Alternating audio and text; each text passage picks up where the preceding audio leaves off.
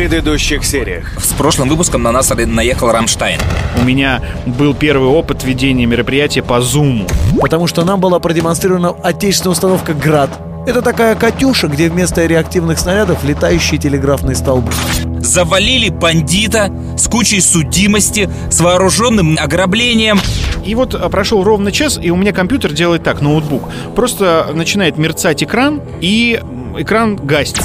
Как-то на 1 июня, День защиты детей, мы, будучи на первом курсе, очень сильно огребли. Ну, его пытались взломать, но вовремя приехала полиция. Но, может быть, туда кто-то и прорвался, но их разогнали вовремя. Но, тем не менее, самое главное. Короче, выходим мы втроем, выпившие. И э, первые слова говорит Маклауд. Он меня брал везде, в самые страшные холода разгружать какую-нибудь свинину. Причем я при том, что я должен был носить половину этих туш свиных, я должен еще при этом был рассказывать анекдоты. Через два дня этому режиссеру звонит Михалков и говорит, брат, вообще не суйся, не снимай, не надо. Все, пока мне больше не звони. Так, продолжаем разговор. Историс. Слушай, мне тут из прошлого выпуска ребята добили про общагу. Ну, там бесконечно можно рассказывать, но вот одна история важная. У нас стояли две свечки друг напротив друга. То есть это как э, башни-близнецы в Нью-Йорке. Вот, вот у нас были такие же башни, они сейчас есть. Общага наша, энергофакультета, и общага спецмашиностроения. Окна в окна, соответственно, между ними стилобат. И была такая традиция выбрасывать э, в окно я сейчас говорю не про мусор и пивные бутылки, а про какие-то большие объекты. То есть, когда человек выпускался, он выбрасывал в окно телевизор. Это была традиция. Комната должна была выбросить в окно телевизор. Не знаю, сейчас летят плазмы или нет. И это как, ну, все бьют по карнизу, то есть собирается народ, собирается публика, и телевизор в окно уходит там под какие-то аплодисменты и поздравления с выпуском. А здания, они, вот забыл, я на 12-м жил, по-моему, 14-этажные. И однажды у нас какие-то козера это первокурсники там или второкурсники, а, поменяли дверь у себя в блоке. А старую дверь им было лень нести, они решили выбросить ее в окно.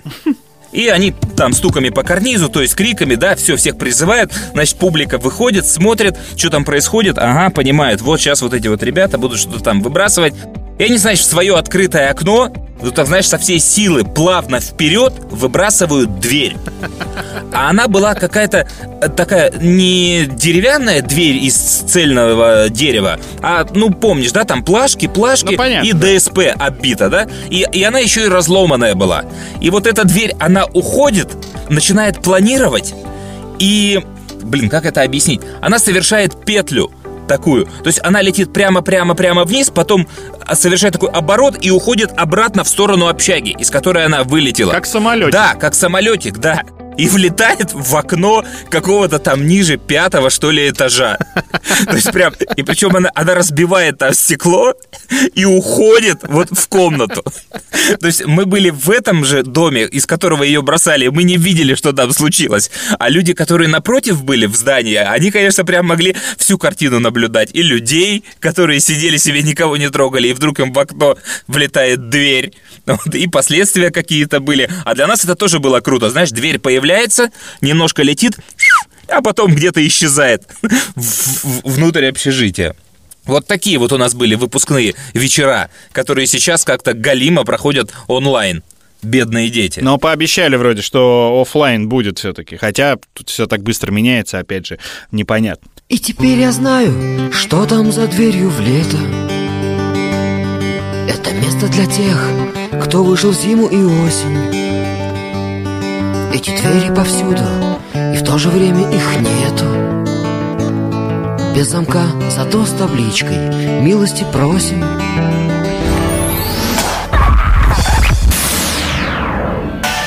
Историс. Слушай, а тут после Дня радио на следующий день, 8 мая, у нас был эфир и как раз э, в этот день объявили о том, что с 12 мая вводится обязательный режим э, в Москве ношения масок и перчаток, э, написали о стоимости и так далее. А так как мы, ну я в частности, были после праздника, знаешь, утром некая раздражительность вот была в организме, так ее назовем. И в какой-то момент я прочитал эту новость и неожиданно вынес ее в эфир. Начал сам заводиться и начал заводить э, коллег. И ты знаешь, у нас на 5 или 6 минут такая тирада э, вышла. Собянин, что ты делаешь? Маски по полтора рубля, а продаете вы их по 30, по 35, наживаетесь, Ростех.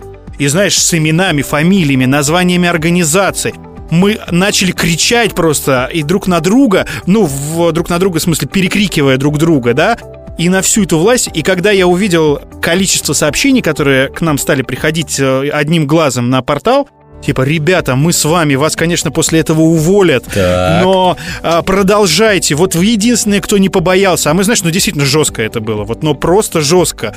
А, причем казалось все это, надо переслушать эфир, но по делу. Знаешь, без каких-то переходов на личностную неприязнь, да, а, ну, как нам казалось, это были объективные претензии. И, в общем, мы говорили то, что все в соцсетях говорят, там, на кухне говорят, но, может быть, не имеют возможности сказать об этом вот в эфире федеральной радиостанции.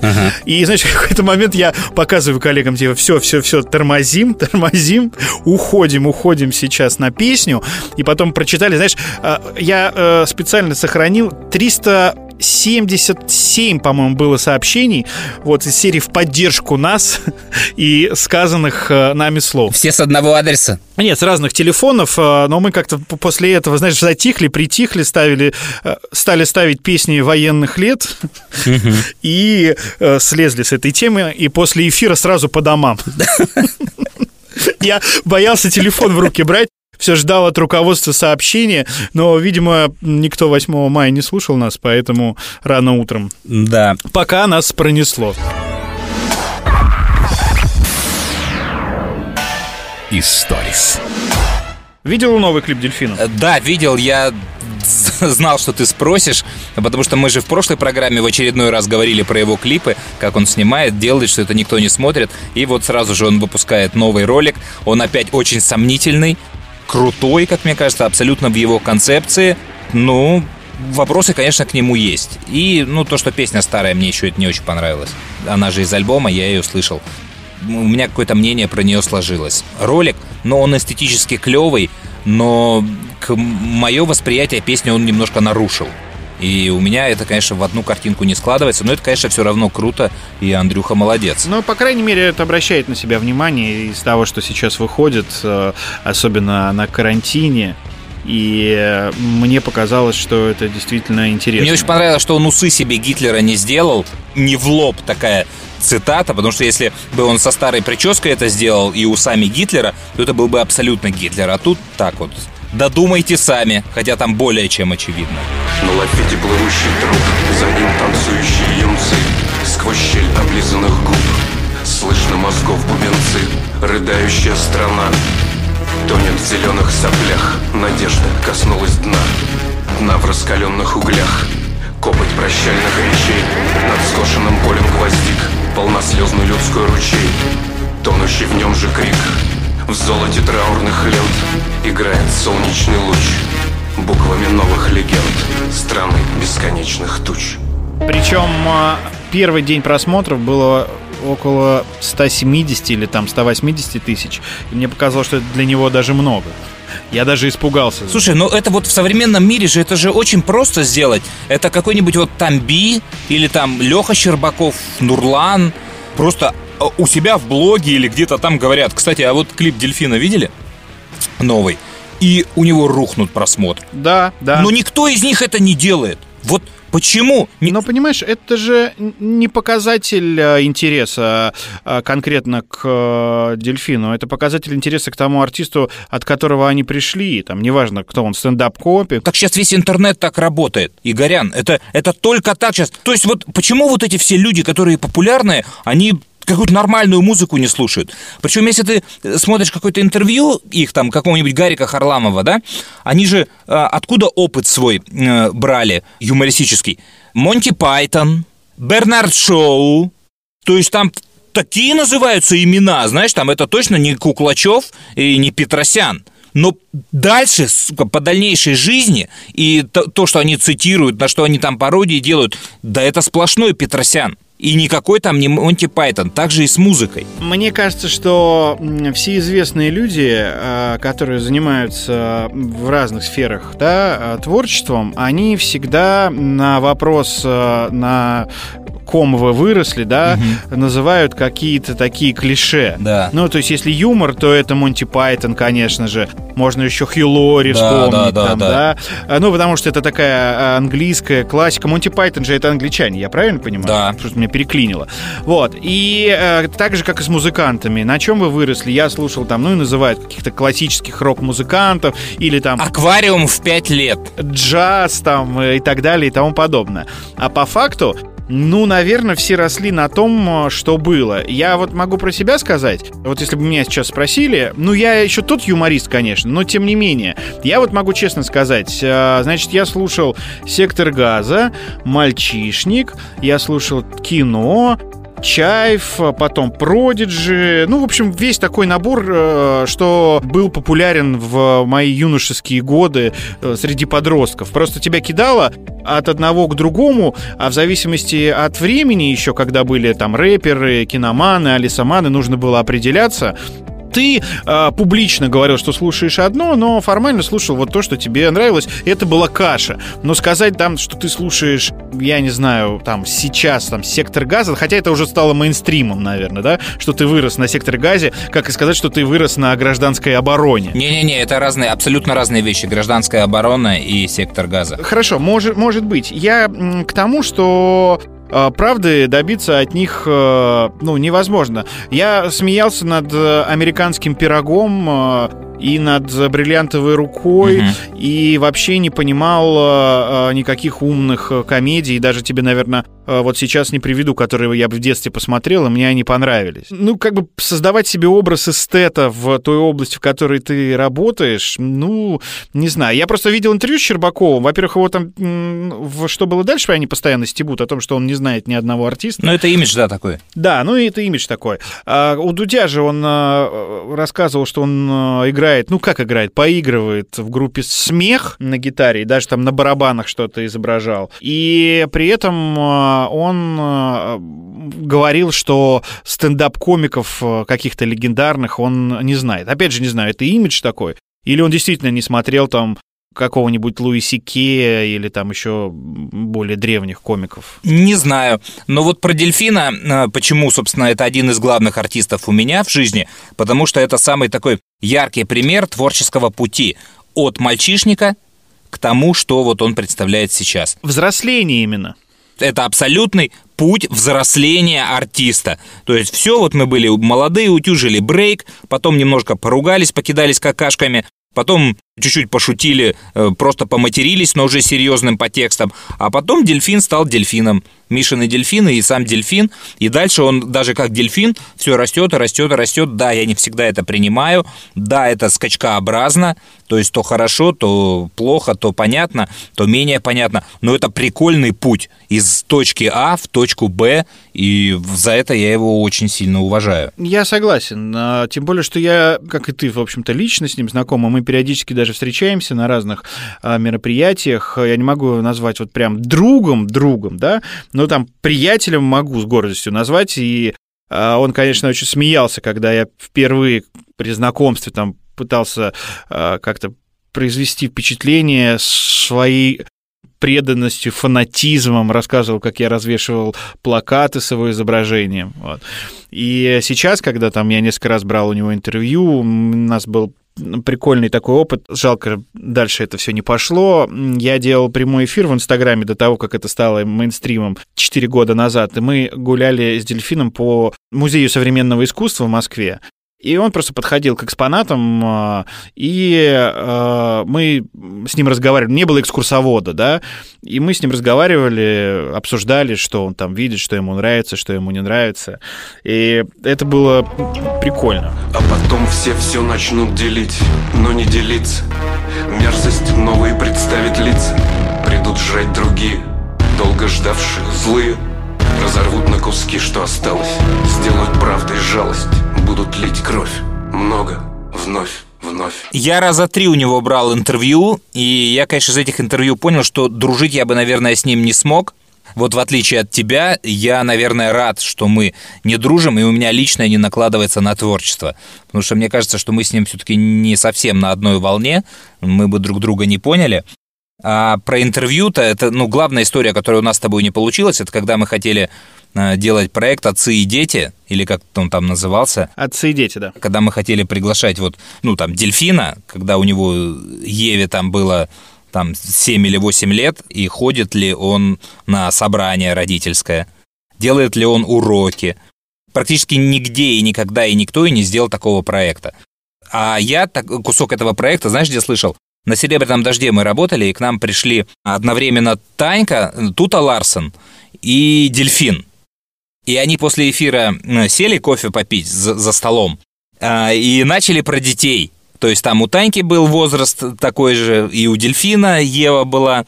И они просто, ну чё, как ты? А это, а садик какой? А школа такая? И я так жалел, что нет камеры, потому что сидит Ларсон, сидит Дельфин, и труд про то, какие они там школы выбирают, там уроки. То есть вот то, о чем мы мечтали, я видел, как это работает. Это очень круто работает. Очень. И жаль, что мы, конечно, с тобой этого не сделали. Ну и как бы возвращаясь просто к дружбе там или э, приятельствованию, я э, несколько раз приглашал его в гости, да, несколько раз пытался там э, где-то э, пересечься в неформальной обстановке, да, не по работе. И он всегда очень тактично сливался. Э, и мне кажется, что он просто сам по себе такой, не в смысле социопат, но у него есть какой-то близкий круг людей, э, в который он не хочет э, никого впускать, э, и сам из него не хочет uh выходить. Но тем не менее, Однажды, вот история с дельфином, это был год назад, кстати, уже бар-концерт работал. Раздается звонок, у меня незнакомый номер. Игорян, привет привет, э, как дела? Да нормально. А у тебя есть какие планы там на сегодня? Давай встретимся. Я говорю, давай. А, а по поводу чего? Слушай, я тут второй год участвую в регате в одной, и ребята хотели бы с тобой тоже познакомиться и пригласить тебя провести несколько мероприятий. То есть мы катаемся там, ну, из серии в Черногории на яхтах. Mm-hmm. Кто там чем-то занят на яхте, да, кто вот специалист, а он говорит, я с женой просто кайфую и нам наслаждаюсь э, природой. И вот им нужно вечерами, когда они встают там на прикол где-то, ну, поиграть с ними, там какие-то конкурсы и так далее. Вот я хотел тебя с ними познакомить, чтобы ну, мы поехали вместе. В этом году тоже планируем. И я слушал, слушал, потом говорю, а это кто? Он говорит, э, Андрей. Я говорю, какой Андрей? Он говорит, Лысиков. Я говорю, Андрюха, привет, а я тебя по голосу не узнал, вот, честно говоря, по телефону. Он такой, я говорю, у тебя новый телефон? Такой, а, да, телефон новый, видимо. Ну, короче, мы к тебе приедем. Они приехали ко мне в бар, знаешь, через два часа с парнем. А этот парень, ну, объяснил практически то же самое. И а, потом он выходил в туалет, и Андрюха говорит, слушай, поехали, это офигенно. Как бы денег они не платят, но они оплачивают тебе билеты, оплачивают тебе там проживание, ну, на этой яхте там. Скинешься только там, ну, какое-то mm-hmm. питание, ну, как, как все скидываются.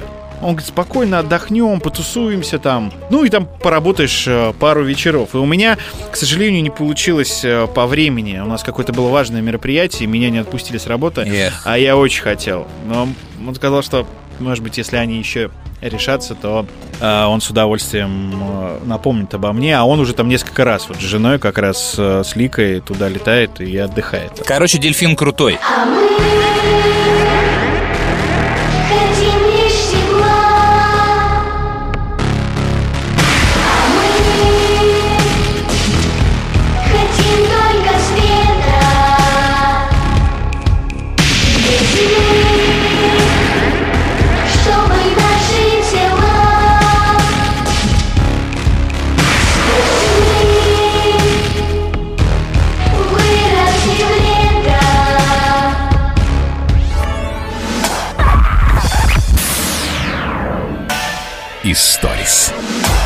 Слушай, а эта песня «Лето», кстати, да, теперь же все ждут песню «Зима» у «Дельфина». Потому что весна была. Да, весна есть. Осени, кстати, нет. Потому что э, то, что осень, это же песня «Дверь». Дверь, да. Ну... И приведу с собой осень. Вот. Ну, конечно, еще нужна зима. И у лета на финале, помнишь, там хор детский поет в конце. Да, детей. Детей, а, да. И я помню, mm-hmm. как я, я сталкивался с записью этого хора а, однажды, когда мы делали на нашем радио «Не голубой огонек» первый, и Васильев и БГ записали песню «Звездочета» из «Красной шапочки». Да, помню. И приехал вот этот трек, он у меня точно был. То есть они его прислали рекламный, вот он будет такой, и Мишка придумывает, Козырев, э, сделать, а давай детей вот здесь вот проложим. Я говорю, что как мы проложим? У нас тут такая полуподвальная студия, там, э, это же надо там вот все делать серьезно, мощно, как было на «Брате 2», то есть детский хор, ты пишешь в студию. Говорит, да не, нормально сделаем, сделаем, давай. Я говорю, ну давай. И перед записью «Чертовой дюжины» как-то прибегает каких-то там 8 детей со своим преподавателем. Я их загоняю в микрофонную, они туда еле помещаются. И люди просто два раза, я им даю послушать песню, они понимают тональность, все. И они просто два раза пропевают свой текст. Там высоко, высоко кто-то пролил молоко, и получилась млечная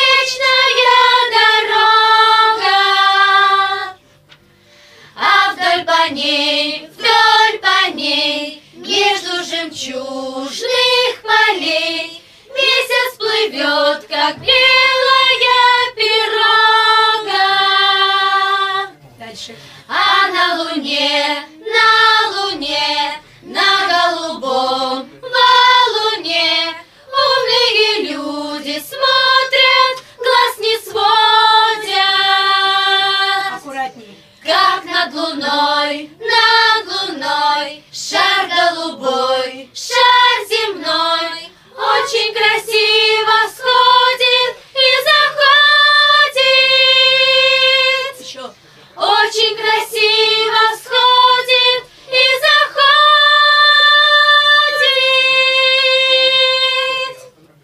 Я не знаю, зачем я сохранил этот вокал, но вот он у меня остался. И люди реально сделали два дубля. Я сам положил, ну так, довольно криво. Получилось, работает. Мы отправили этот трек туда, где его сводили. Там присобачили этих детей. И с тех пор получился вот этот вот трек классический, который мы знаем. И самое обидное, что я не сохранил версию без вокала школьного.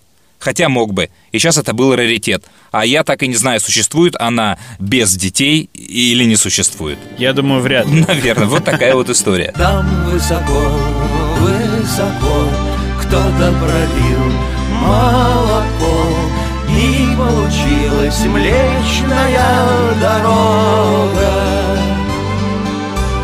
А вдоль по ней, вдоль по ней Между жемчужных полей. Месяц плывет, как белая пирога а на луне, на луне, на голубом валуне Умные люди смотрят, глаз не сводят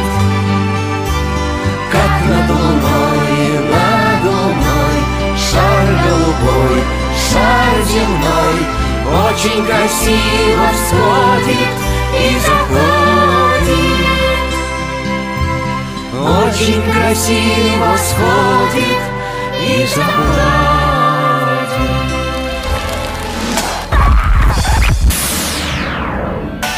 Историс. Рубрика «Открытый микрофон». Не бог весь какая мощная, но в изоляции не до жиру. И упирается она в детство, в День защиты детей. Мне тут попалась на глаза цитата. «Паника – это когда один знает, в чем суть ужаса, а другие орут и бегут за компанию, будучи уверены, что орущий и бегущий рядом сосед точно уж в курсе ситуации. Да, да, очень точно. Это очень точно. И у меня есть маленький чатик с двумя лучшими друзьями детства. Нас сейчас разбросало по миру, но мы все равно поддерживаем связь. И оба, кстати, жили в моей общаге и были знакомы с Костей, с Сахаром. И вот с одним из этих друзей мы в детстве вычищали сады фруктовые. Так. Не частные сады, а колхозные такие, совхозные, когда там площади в квадратных километрах, в гектарах. И мы ходили не вдвоем, а, как правило, это тоже была там компания из пяти-шести, да когда как. А если сад, то это и сторож. И ухо надо держать востро. И иногда ты мог понять, что шухер или сторож исключительно по шелесту листвы. То есть, когда вдруг один из твоих друзей срывается с места и бежит сквозь деревья. Ну, конечно, да. И тут важно понять, в каком направлении паника. То есть в какую сторону убегать и с какой стороны идут сторожа. Потому что первое правило фруктового сада – не ешь ничего с деревьев, которые у дороги. Потому что это очень грязные фрукты. И забуриваться нужно все равно в сад, поглубже, где повкуснее. Неважно, что ты там лупишь – черешню, персики, абрикосы, яблоки. Поэтому надо четко понять, куда нужно убегать. И часто бывало, что нет никакой уверенности, а действительно ли есть сторож. То есть ты несешься, тебе страшно, тебя обгоняет твой друг, тебе от этого становится еще страшнее, ты еще больше ускоряешься. Потом где-то даже через несколько часов все встречаются в разных местах, потому что все побежали в разные стороны. А что было? Что было? И часто выясняется, что вообще никакого сторожа не было, кому-то что-то показалось, и ты только жалеешь о какой-нибудь брошенной сумке. А второй из этих друзей как-то приехал ко мне в общагу летом, то ли поступать, то ли работали мы. И с другим моим другом вышел покурить на улицу. Лето, тепло было, не хотелось курить в комнате, там на этаже. Они вышли покурить. Я остался в комнате, потому что не курю. Просто покурить ребята вышли на 10 минут. В тапочках. Покурив, они захотели поссать. А напротив нашей общаги строилась какая-то школа, стройка была. Ну и они пошли оправиться на эту стройку. И там их шуганул сторож. И убегая от него, напомню, они были в тапочках, этот мой друг наступил на доску с вертикально торчащим гвоздем и пробил себе ногу. И последние там 10 или 15 метров он убегал с этой доской и гвоздем в ноге. То есть, когда они пришли, там кровище было немерено. И дальше мы его лечили как-то там, мухлюя с московскими регистрациями и полисами страхования. Ну так вот, у нас есть чат на троих, и мы сейчас там рассказываем друг другу анекдоты. Причем это не новые анекдоты, а мы просто берем какие-то старые, банальные, ну, которые ты сразу же знаешь, и просто рассказываем их и ценим их ну, вот именно за пересказ, который нам дорог с детства. Это, это очень такая внутренняя фишка. Ну и анекдоты я оттуда вытаскивать не буду, ставить не буду, потому что они действительно личные. Вот, например, когда один из друзей рассказывает грузинские анекдоты, я поймал себя на мысли, что я думаю, лет до 12 я не встречал ни разу грузина, и образ грузина и, главное, их акцент сложился у меня стереотипом именно по его рассказам грузинских анекдотов. Это очень прикольная штука, и, в общем... Давай, давай к истории уже, теряешь меня. Да, затянул я что-то рассказ. Э, иногда там просто проскакивают истории, не анекдоты. И вот как твоя рубрика, которую ты хочешь все время придумать, прочитайте последнее сообщение или включите голосовое сообщение последнее. Я ее и делаю часто с гостями. Вот если бы ты сейчас спросил меня об этом, то у меня была бы вот такая история. Реальная история из португальской жизни. Где-то в 2004 году ехал я как-то на работу на автобусе, и рядом со мной сидел португалец. Таких же лет, как и мне, может быть, младше, наверное. И как-то разговаривали с ними, он говорит, ты знаешь, э, у меня вот необычное имя, не, не португальское, вот как бы, а вот более такое вот похожее на, на ваше имя. Ну, чтобы вот мой отец был с России, с Ленинграда.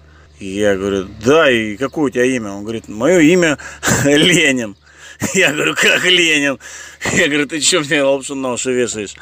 Ну, он достает там свое удостоверение личности, и там действительно написано, что зовут его Ленин, там какой-то там Гонсало, и дальше еще что-то там по-португальски. Я говорю, ну как так? Говорю, как тебя твой отец так назвал? Он говорит, ну понимаешь, приезжала делегация, значит, с СССР в Португалию. Ну и, естественно, они там от хорошей жизни пили, веселились туда-сюда, девчонки. И вот его мама, значит, они переспали. Она родила, а отец уехал, естественно, в Ленинград уже. Ну, поделили, поделились опытом уехала в Ленинград, и вот она ему звонит, или там письмо послал, не знаю, и спрашивает, как там сына назвать. А он, наверное, был пьяный, потому что на трезвую голову такое не скажешь. И говорит, Ленин.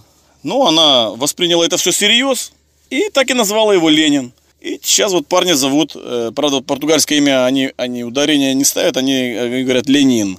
И вот парень, вот он единственный, наверное, с Португалии с, с именем Ленин. Просто я живу на улице Ленина И меня зарубает время от времени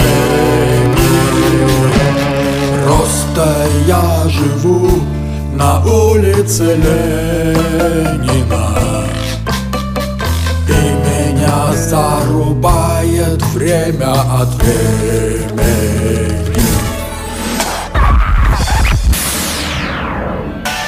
Историс. Слушай, у меня тут малый э, в последний день учебы, и я не понимаю, это троллинг от учителя или иди- идиотизм, писал сочинение «Как я проведу лето». А я-то сам не очень понимаю, как я проведу лето. И главное, малый мой, ну, у которого на стене, значит, висит план его занятий летом.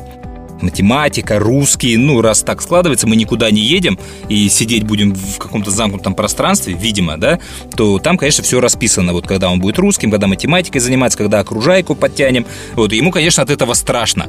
И тут человеку нужно написать э, сочинение, как я проведу лето. Ну, зачем она это делает? Чтобы потом 1 сентября э, работу над ошибками провести. А никакое лето ты не провел. Или, Как ты хотел провести лето, давай почитаем. Ха-ха, Море хотел. Нет, брат, на даче просидел. Картошку копал. Ха-ха, Вот так, дружище. И малый в страхе, глядя на это расписание, конечно, он вообще ничего сформулировать не может про лето. О чем мне писать, как я провел лето? Занимался математикой, русским и литературой?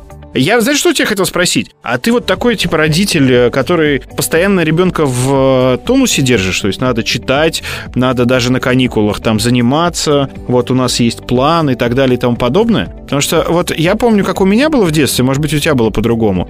Ну, из серии там 25 мая, последний звонок и вперед, да? Э, 28 августа ты вспоминаешь список э, книг, которые тебе задали, собственно, на лето прочитать, и вспоминаешь, что интересного произошло, чтобы сочинение подготовить, плюс-минус к э, теме, как я провел этим летом. Смотри, очень простой ответ. С 1 июня ты что делал? Три месяца. Ничего не делал. Нет, расскажи обычный твой день. Э, Меня отправляли к бабушке в деревню, а там меня Так. вообще никто не контролировал. Я с утра до ночи гулял, бездельничал, ел, купался. Гулял. Да, смотрел Купался. телевизор. э, Так. Но больше развлечений в деревне не было. Вот, и телевизор тоже так смотрел, знаешь, Вот. воюя с дедушкой, с бабушкой по поводу Вот. сериалов там и так далее. А ты понимаешь, что теперь с 1 июня просто война с детьми, потому что все свое свободное время он проводит в гаджетах. И вот этого я не хочу. Он заводит себе будильник на 7.15 утра, хватает телефон, и если его не отдергивать, он будет сидеть до 10 вечера в этом телефоне, иногда прерываясь на еду. И он становится просто невменяемым. И поэтому вся борьба, она только вот за это. То есть мне нужно его чем-то напихать, чтобы он э, отрывался от телефона. Но это же не обязательно учеба. Это не обязательно учеба, э, это есть и игры, но я не могу с ним проводить 24 часа в сутки. А с э, занятиями мне проще, потому что каждый день у него есть что-то, параграф, текст, ну, есть не- некий объем, который он должен сделать, и он делает это без меня. Все, в любое время найди это время, отвлекись, сделай, и просто я потом проверю, это должно быть сделано. Потому что если отвлекать там бадминтоном, теннисом, там еще чем-то, ты должен участвовать в этом. Я не могу себе позволить без конца играть в настолку сначала, потом в теннис, там, потом еще во что-то с ним. Я не могу быть его другом в изоляции. 24 часа, к сожалению. У меня, знаешь, как это все происходит? Э, Ну, ты знаешь, э, я имею в виду моих детей, э, для тех, кто нас слушает и не знает, у меня дочь, ей 6 лет, и сын, ему 14 лет, ну, в этом году будет уже 15 лет. Значит, дочь э, увлеклась сейчас блогерством. Ну, вы, наверное, сталкивались, я сейчас к молодым родителям обращаюсь с различными YouTube-каналами, на которых семья на отдыхе снимает, как они весело проводят время, катаются с э, водных горок, посещают разные парки, открывают э, различные игрушки и комментируют все это, да? Там есть несколько семей, которые уже миллионы долларов на этом заработали. И дети периодически втыкают вот в этот экран и смотрят, как там все происходит. Потом, естественно, просят тебя купить такую же игрушку или поехать сразу же в аквапарк, в детскую комнату или на море. Мы тоже ограничиваем ее присутствие в интернете, но тем не менее, я про интересы говорю. И также там очень много молодых блогеров, которые вот снимают эти open-боксы, как они открывают игрушки, или снимают э, какие-то там познавательные, развлекательные видео. Значит, моя попросила меня купить ей лампу. Я пока еще этого не сделал, вот ломаюсь.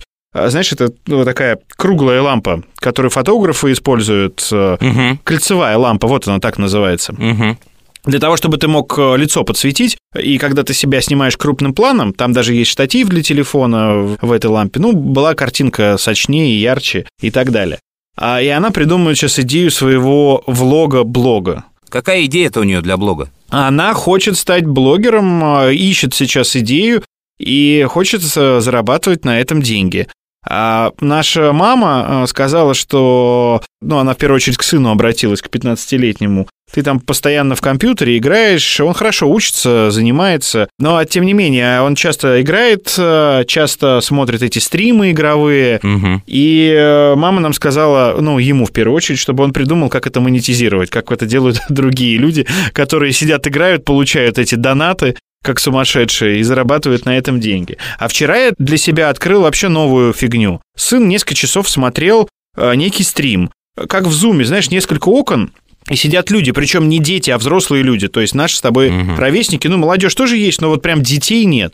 И они выполняют какие-то задания. Ну, из серии э, «разбей клавиатуру», Сложи все вещи, которые у тебя есть в доме, твои, которые ты носишь, залей их уксусом, кетчупом, маслом, э, разбей э, яйца себе об голову и так вот сиди и перед камерой, э, сорви шторки э, и так далее и тому подобное. Знаешь, классические задания. То есть не интеллектуальную викторину он себе нашел, да? Не интеллектуальные, да. И, соответственно, там сидит модератор, какой-то известный человек, я просто... Мне он ни о чем не говорит, его там имя и фамилия. И он э, пообещал победителю 50 тысяч рублей. И смысл такой, если ты отказываешься от задания, ты выбываешь. И остаются там два человека, которые играют в финал и разыгрывают. Он несколько часов смотрел, когда там оставалось пять человек, и, ну, я периодически подходил, там, подсмотрел, что за задание и кто там, я уже сдался, говорю, уже ночь, я пошел спать. Но вот, э, представляешь, у людей стартап такой. А в это время это через Twitch было и через YouTube они транслировали. Ну, что там в сумме смотрело несколько миллионов людей вот эту всю историю. И, естественно, там и донаты, и спонсоры, и тому подобное, и тому подобное. Я говорю, сын, а что ты не можешь этого делать? Почему? Ну, мы как-то, ну, несмотря на то, что там, типа, папа креативный директор, давно работает на радио, много там всего придумывать должен и придумывает, но у вас как-то быстрее эта мысль работает. Смотри, ну у тебя дети хоть прикольные, у тебя Вика, получается, хоть тему ищет для блога, потому что у меня это несколько лет было все очень просто, я никак не мог объяснить контент в чем. То есть дочь очень хотела э, быть блогером, чтобы у нее в Инстаграме были подписки, но она ничего не хотела для этого делать. Она хотела, чтобы я рассказал всем своим друзьям, что у нее есть блог, чтобы те подписались, чтобы каждый своим друзьям рассказал, те тоже подписались. И я говорю, ты хотя бы одну фотографию туда положи. Хоть что-нибудь сделай. Ну нет, так не интересно, это не так работает. Все друг другу рассказывают, все друг друга просят. Только так собирается народ на блоге, и ты ста- становишься величайшим блогером и ничего не делаешь, только получаешь деньги ни за что. Я никак не мог объяснить, что контент должен рулить. Только сейчас, по-моему, она взялась за что-то там, за придумывание, конструирование, какой-то график. Поэтому если мой Инстаграм на днях превратится в какое-то там пестрое оформление, э, обернется, ты не удивляйся, я тебя сразу А предупреждаю. у меня просто а, сын, а, у него есть Инстаграм, но он его вообще не ведет, раз в год выкладывает фотографии. Его как-то соцсети вообще не интересует. Он туда ничего не выкладывает, просто а, читает ленту, а, там может комментарии оставлять. Его, Ну вот просто там, да я ему даже говорил, а, ну ты там был а, на стадионе, там на футболе, еще где-то там, вот с этим познакомился известным человеком, с этим. Ну выкладывай. Ну это, не знаю, может быть, пережитки моего какого-то деревенского и регионального образа жизни, что типа увидел звезду, сфотографировался, Ага. похвастайся. А он как-то к этому спокойно. А у дочери наоборот, но при этом она не понимает, что папа может как бы сделать ей рекламу, но я не хочу ей делать рекламу, я детей, как ты понимаешь, вообще в социальных сетях не показываю своих. Это правильно, я тоже так делаю. И я не хотел бы, чтобы кто-то смотрел и наблюдал за их жизнью. Поэтому э, я их не рекламирую, но они даже этого не просят. Дочь особенно, но мне кажется, она просто не понимает еще, что если папа разместит анонс, то у нее будет много просмотров, и она будет этому рада. Но я эту информацию от нее скрываю. Оглянись, ты же стала взрослей Согласись, ты устала от блеска огней Потеряла любовь, респектабельный став Но признайся, твой папа был прав Я вспоминаю несколько лет назад, ну, когда уже активно дети сидели в интернете, и сын мой тоже, сейчас ему вот 15, но, может быть, это ему 12 было там. Мы пошли с ним на даче на рыбалку. И я очень хотел сходить на рыбалку, это наш был первый поход, э, и я купил снасти, удочки, я рассказывал ему, пока мы шли, э, как э, в детстве я без всяких э, вот специальных приспособлений, да, пошел в посадку, там срубил удилище, потом расплавил свинец из аккумулятора, сделал грузило, взял перо гусиное, сделал из него поплавок, пошел за дом, где куча навозной у бабушки с дедушкой была, накопал червей, в банку из-под консервы их положил, пошел, поймал несколько пескарей там или, не знаю, одну плотвичку, пришел счастливый, отдал это все кошке, она это съела, ну ты довольный. И сейчас, да, пришли в магазин, вот тебе снасти, вот тебе удочки, вот тебе всевозможные там приспособления, как это все поймать. Ну и вот, ну мы пришли, купили какие-то простые удочки на рынке, накопали червей, я хотел какое-то таинство, ну, сохранить. Пришли, забросили удочки, сидим, пять минут проходит, он говорит, папа, а где рыба? Я говорю, сынок, ну рыбалка это такая вот история. 10 минут проходит, папа, а вот так всегда бывает? Я говорю, ну не, не всегда, но по-разному бывает. Мы можем там сидеть и час, и два, и пять часов, и ничего не поймать. Он говорит, а зачем тогда сюда приходить, если ты ничего не поймал? Я говорю, ну, понимаешь, сынок, ну, вот этот процесс, от которого можно удовольствие получать, мы с тобой общаемся, вот вышли, я постоянно работаю, сейчас у меня возможность есть с тобой вот сходить на речку туда-сюда, он сидел, сидел, говорит, папа, пойдем домой. Ровно та же фигня была, ровно та же. Пришли, все, забросили себя твоем. Где рыба? У меня только поплывок упал. Знаешь, он только, только остановился. Где рыба? Да подожди ты сейчас. Сколько ждать? Да подожди, я не знаю, сколько ждать. Как не знаю? Сколько? Вообще, пора уже куда-то уходить. Они меня просто задолбали, эти дети. А сейчас ты просто говоришь, удочку, то, то, то, то, все можно купить. Больше того, ты сейчас едешь в какой-то рыбхоз, где у тебя там такая лужа. А, платная рыбалка, ну да. Да, 4, 4 на 5. И там рыба прямо выпрыгивает. Вот ты ее, ты ее просто с очком можешь ловить в тот момент, когда она подпрыгивает. Пожалуйста, Не, не, не. за 5 минут. Я такую рыбалку не люблю, поэтому у меня все было аналоговое. То есть это деревня, Конечно. там, где наша дача находится, маленькая такая, не глубокая, но э, и не широкая, там, ну, такая достаточная речка узкая, с кустами, со всеми делами. Знаешь, когда ты хотел там под куст забросить, Мгм. у тебя может леска запутаться. Ну, вот вся вот классическая история. А не то, что ты приехал в эту лужу, забросил, да, э, поймал, э, заплатил еще деньги за это, потому что там рыба стоит денег, и типа довольный ушел э, домой. Вся сидит по норам,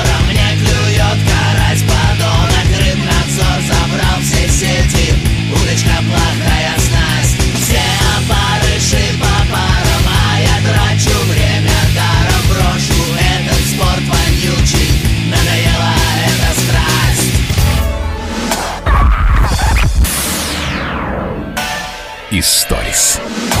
Помнишь, я тебе говорил про документальные сериалы «Последний танец», «Король тигров»? Да, да, конечно. Но ты про Netflix говоришь, про Майкла Джордана. Да, да, да, да, да. Я просто, я подсел сейчас, я смотрю один документальный сериал за другим. Это главные сериалы моего карантина. Не эти два, а вообще их гораздо больше. Но именно документальные. И практически в каждом нахожу, что рассказать детям. То есть вот баскетбол я просто тоже со второй серии стал вместе с ними смотреть, попутно объясняя там правила баскетбола, NBA, там что такое Джордан, все события, которые были вокруг него, как это работает. И это жутко интересно. То есть объяснение всех этих историй у меня вызывает больший кайф, чем просмотр фильма. А детям это интересно или они делают вид, что им интересно? Нет, детям это интересно, конечно, э, потому что они оба играют в баскетбол, например. Поэтому им интересен этот вид спорта, это я точно знаю, и они не корчатся. И если бы они не просили следующие серии, то, ну, я бы не показывал. Так вот, про баскетбол. У Джордана есть замечательная история, как он в 1992 году ездил на Олимпиаду в Барселону. Это была его вторая Олимпиада. Но до этого от америкосов ездили студенты, а в 92 году впервые поехала сборная NBA, то есть лучших игроков. На Олимпиаду от Штатов приехали, я не знаю, знаешь ты эти имена или нет, Майкл Джордан, Мэджик Джонсон, Ларри Бёрд, Чарльз Баркли, Скотти Пиппен, Юинг, Стоктон, Малоун. То есть это, я не знаю, как приехала бы команда сейчас, состоящая из Рональду, Месси, Неймара, сказала, ребята, давайте тут посоревнуемся в Олимпиаду. Ты не поверишь, но я практически все фамилии, которые ты перечислил, знаю. Супер, ну потому что ее тогда назвали Dream Team, и с тех пор пошло вот это название Dream Team. А что такое 92 год? СССР уже нету, и Россия, Беларусь, Украина еще до конца не разобрались, что делать дальше со спортом, и поэтому вместо СССР едет сборная СНГ. Это все, кроме прибалтов. Мы называемся тогда объединенная команда, у нас там нет гимна, флага, то есть выступаем под олимпийским флагом, белый флаг с кольцами. А прибалты определились же довольно быстро со всеми этими развалами. И Литва собиралась ехать отдельно. Ну, как собиралась? Они уже жили отдельно, У них была очень мощная сборная, потому что Литва это Сабонис, Марчелёнис, Хомичус, Куртинайтис. И в недавнем прошлом это костяк сборной Советского Союза. В 88 году они как раз Штаты хлопнули на Олимпиаде. Ну и, конечно, это команда Жальгерис. Поэтому они хотели поехать сами, но денег не было. Вообще у Литвы, чтобы послать олимпийскую сборную. И эту историю, кстати, с отделением, они там и продавали на играх. То есть, типа, борьба маленькой страны за независимость от сверхдержавы, от Советского Союза. И есть версии, что это было даже популярнее, чем Dream Team. В общем, не, когда они от Союза-то отделились, денег в стране очень быстро не стало, и страна банкротом стала. Поэтому на Олимпиаду команду послать не могли. И все искали деньги сами, спортсмены там, федерации. А в НБА уже играл литовец Шарунас Марчелёнис. И вот он стал собирать деньги в Штатах с фанатов Golden State команды. Вот прям по сотням баксов. Он часть своего контракта отдал, у него мощный был, но все равно не хватало, и нужно было денег добрать. Ты тут? Да, да. И вот на него выходят, ну, в Штатах чуваки из группы Grateful Dead. Известнейшая в Штатах или в мире такая хиппи, фолк, рок группа. Думаю, ты слышал. Да, конечно. И они приглашают Марчелёниса в гости, и он едет, ну, потому что ему все равно, какие деньги, откуда. Едет очень неуверенный, просто так. Что за идиоты, что за аферисты, но надо проверить. Приезжает в их гараж в Калифорнии, уверенный, что это розыгрыш, там идет репетиция, он в шоке от звука и хочет свалить. Тут его в сторону отзывает Джерри Гарсия, основатель группы, хвалит за борьбу страны, там, за эту всякую независимость, и дает чек на 5000 долларов. Но это не главное, он ему отдает права на продажу футболок с изображением группы. И они лепят коллаж, литовцы, из литовского флага и картинки этой группы. И продажи этих футболок вот, профинансировали поездку на Олимпиаду. Говорят, это была одна из самых популярных футболок на играх после Dream Team. А кто выиграл-то? А я, да, ладно, я сейчас расскажу. Понятно, что тебе хочется сказки, но, конечно же, ее не получилось. Потому что в полуфинале Джордан, кстати, приехал на эту игру после игры в гольф, ну, чтобы ты понимал уровень, как э, ребята готовились. Он просто весь день играл в гольф, и, немного, и на тренировку не, он просто к игре приехал. Где костюм? Там надел костюм как бы и пошел напрямую играть. И там прям буквально в самом начале, э, на первых минутах, стало 31-8 э, в пользу американцев.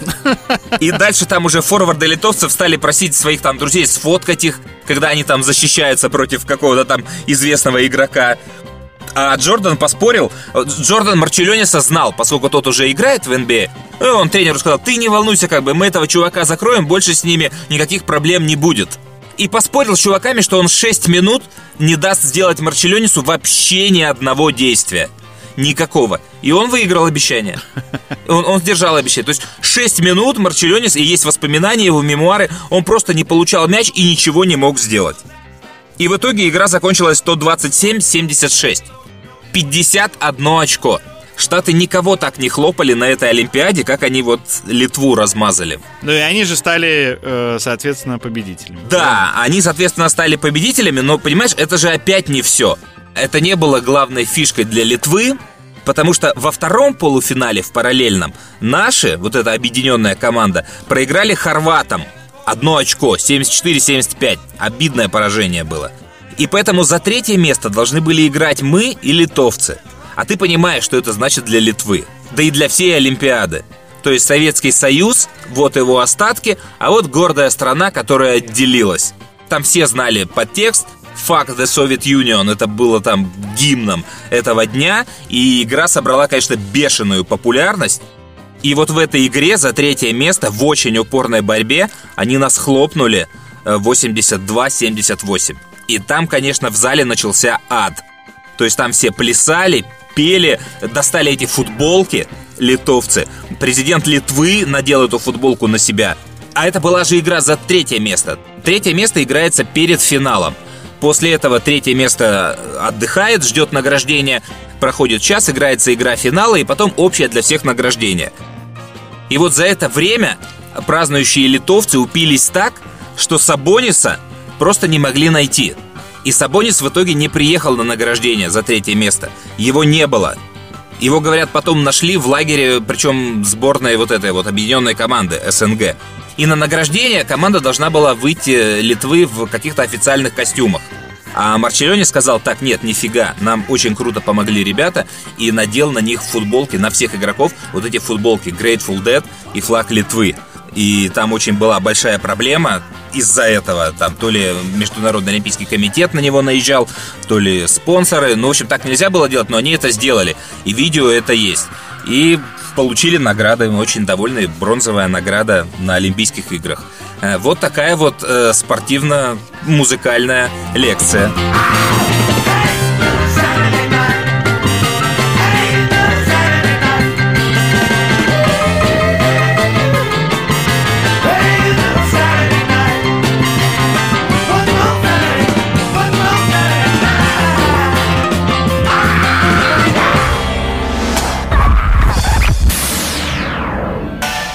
Историс. Кстати, а ты работаешь сейчас? Не закрыли вас? Там сокращения всякие коснулись? Да, я работаю, я по-прежнему делаю программы, то есть мы сейчас не записываем спектакли, потому что не можем пригласить актеров, и эта часть эфира идет у нас в повторах, но у меня есть еще ряд радиопрограмм, и их я продолжаю делать, не все. Ну вот что ты конкретно делаешь вообще, в принципе? Какие программы, а то слушатели нашего подкаста не все знают вообще, чем ты занимаешься. А я думаю, что э, знают только твои друзья, и то не все, наверное. Ну, я делаю программу саундтрек, берешь фильм, берешь какие-то факты о съемках этого фильма и замешиваешь с музыкой, которая в нем звучала. Эту я слышал. По ремиксам из советских фильмов э, крутые программы были, кстати. Угу. С Мишей Марголисом мы делали программу «Датский выбор». Он брал какую-то дату, год, месяц, юбилей и что-то об этом рассказывал. Я все это сводил. Есть у меня программа «Фанатека» по новинкам. Все музыкальные новинки за неделю. Вот до сих пор я ее делаю и записываю точно так же в этом шкафчике. Ну и есть ряд программ маленьких на 15-20 минут, которыми заполняются дырки в эфире. И ими я бы мог делать такой, знаешь, дополнительный час к нашему подкасту. Просто из них складывать. И получалась бы программа, но там очень много музыки. Потому что, например, я беру отрывок из какого-нибудь классического произведения, читаю его и пристыковываю к нему какую-нибудь песню. Причем делаю это на стыке жанров. И там легко к цитате из Достоевского может представляться группа «Кино». Вот рубрика «Страница» называется. Есть рубрика «Кавер». Причем, наверное, ее надо было как-то по-другому назвать, потому что это не кавер, вот есть песня оригинал, а вот есть ее кавер-версия. Тут история, когда есть знаменитая песня, но мало кто знает, что это кавер. И давай я просто вот ее фрагмент поставлю, и это будет проще, чем объяснять.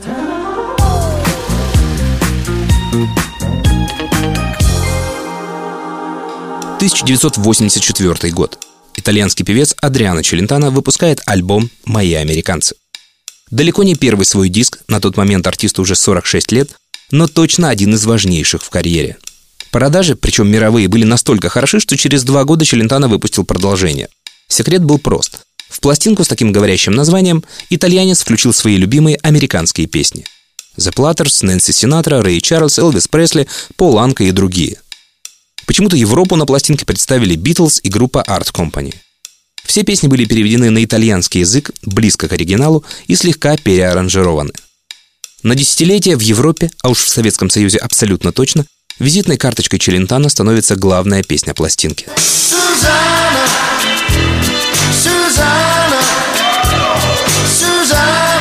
Susanna, dove sei? Да, вот так вот. Один из самых известных номеров Челентано «Сюзанна» — это кавер. И вообще не итальянская песня. Оригинал принадлежит голландской группе Wolf the Kunst, которая по каким-то причинам гастролировала в Европе под именем The Art Company. Но после успеха их дебютного сингла в Великобритании второй вариант названия окончательно исчез и остался только the Kunst, что примерно переводится как «товарищество по искусству».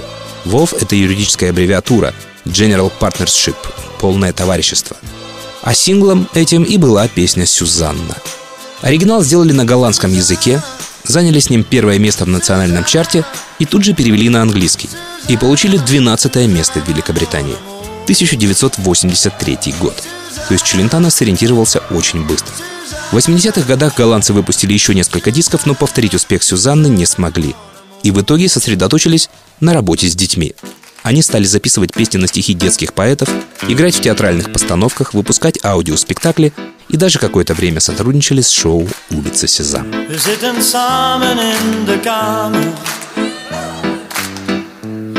De stereo staat zacht. En ik denk nu gaat het gebeuren. Hierop heb ik zo lang gewacht. Ну и вот дальше тут звучит целиком песня. Сейчас я не буду тратить на это время, потому что это долго. Но вот оригинальный вариант песни, он доигрывается до конца. Ну и вот такого типа множество программ, там рекорды, киноконцерты с цитатами, с звездами, рассказывающими, почему им дорога та или иная песня. Ну, в общем, работа есть. Так, скинь мне куда-нибудь послушать все вот эти штуки. Я так понимаю, меня там ждут э, открытия и сюрпризы. Угу. Ну, вот таких вот штук у меня записано около 100, например. Но это все не очень важные проекты. Главное, это, конечно, саундтрек. Я его делаю уже лет 15. Ну и исторически я люблю все, что связано с саундтреками, и ты это знаешь. Конечно. И, кстати, по этому поводу у меня есть какая-то консерва. Свалка историс. Когда-то я это вырезал из программы. По-моему, когда я про Иру Старшенбаум рассказывал, там и так было очень много про нее. Я этот кусок убрал, а сейчас вот оставлю. Ну, хотя он не такой уж и весомый. Ну, просто как штрих о том, чем нам приходится заниматься за пределами подкаста или за пределами наших эфиров на радио. У меня с фамилией Старшенбаум э, ассоциируется Анна. Я не знаю, они сестры или нет. Мне всегда казалось, что они сестры. Они не, ну, не прямые, они то ли двоюродные, то ли троюродные. Ну, неважно, наверное, родственница или однофамильцы, тут сейчас неважно. Когда-то давно мой друг э, попросил меня помочь э, с саундтреком к фильму «Скажи Лео». Там в главной роли играл Андрей Щепанов. Мне казалось, что это вот будущий Хабенский. Я сейчас не знаю, как сложилась его судьба, но мне очень понравился именно актер. Фильм про хакера. Фильм прошел незамеченным, а, и отзывы получил, собственно, не самые лучшие. Но мне было очень интересно работать э, над саундтреком, потому что у меня были фрагменты, которые нужно было озвучить. И я к тебе тогда, Андрюх, обращался, Да. ты что-то накидывал, обратился к своему коллеге тогда, к Тиму Аминову, который очень талантливый электронный музыкант, тогда еще уже был, а сейчас он э, известный на весь мир. И он написал очень классный саундтрек. Мне он очень понравился. То есть мы прям сидели, смотрели сцену, он писал музыку, э, мы с ним советовались, э, я говорил, какие мне нравятся саундтреки, из каких фильмов, и он пытался что-то похожее, ну, естественно, на свой вкус сделать. И мне казалось э, тогда, что это получилось дико интересно, но в какой-то момент режиссер решил обратиться к тогда еще гитаристу группы «Метроль», и он э, то ли черновики свои отдал, то ли специально написал музыку. Цалеру, Да, к Цалеру. Цалеру, да. И он, э, соответственно, так фильм вышел с этой музыкой. Это был мой первый опыт э, музыкальный в кино, но было очень интересно работать. Хотя мы с Андрюхой несколько раз э, над разными проектами, собственно, работали в этом жанре, но, по-моему, ни И, один... по-моему, ни разу еще не- не взяли. Ни один, да, еще не взяли. Слушай, ну скажи, Лео, он хотя бы вышел, да? А Но вот- он вышел без нашей музыки. Да, ну а Пореченков, этот «Снежный человек», где там сериал? А, да, но это был пилот для СТС Да. э, «Снежный человек», он, Не пошел. по-моему, не пошел, да. Хотя тоже музыка, мне кажется, получилась очень э, органичная. Ну, на сегодня предлагаю закругляться. Поеду сейчас э, по делам э, развозить э, еду из бара концерт. Курьер, курьер-доставщик работает. Давай, удачи тебе. Надеюсь, мы скоро э, встретимся с тобой в студии. Я всегда это говорю. И давай до следующей встречи. Счастливо. Слушай, анекдот. Заходит как-то Чукча с оленем в парк Горького 2 августа. need to know.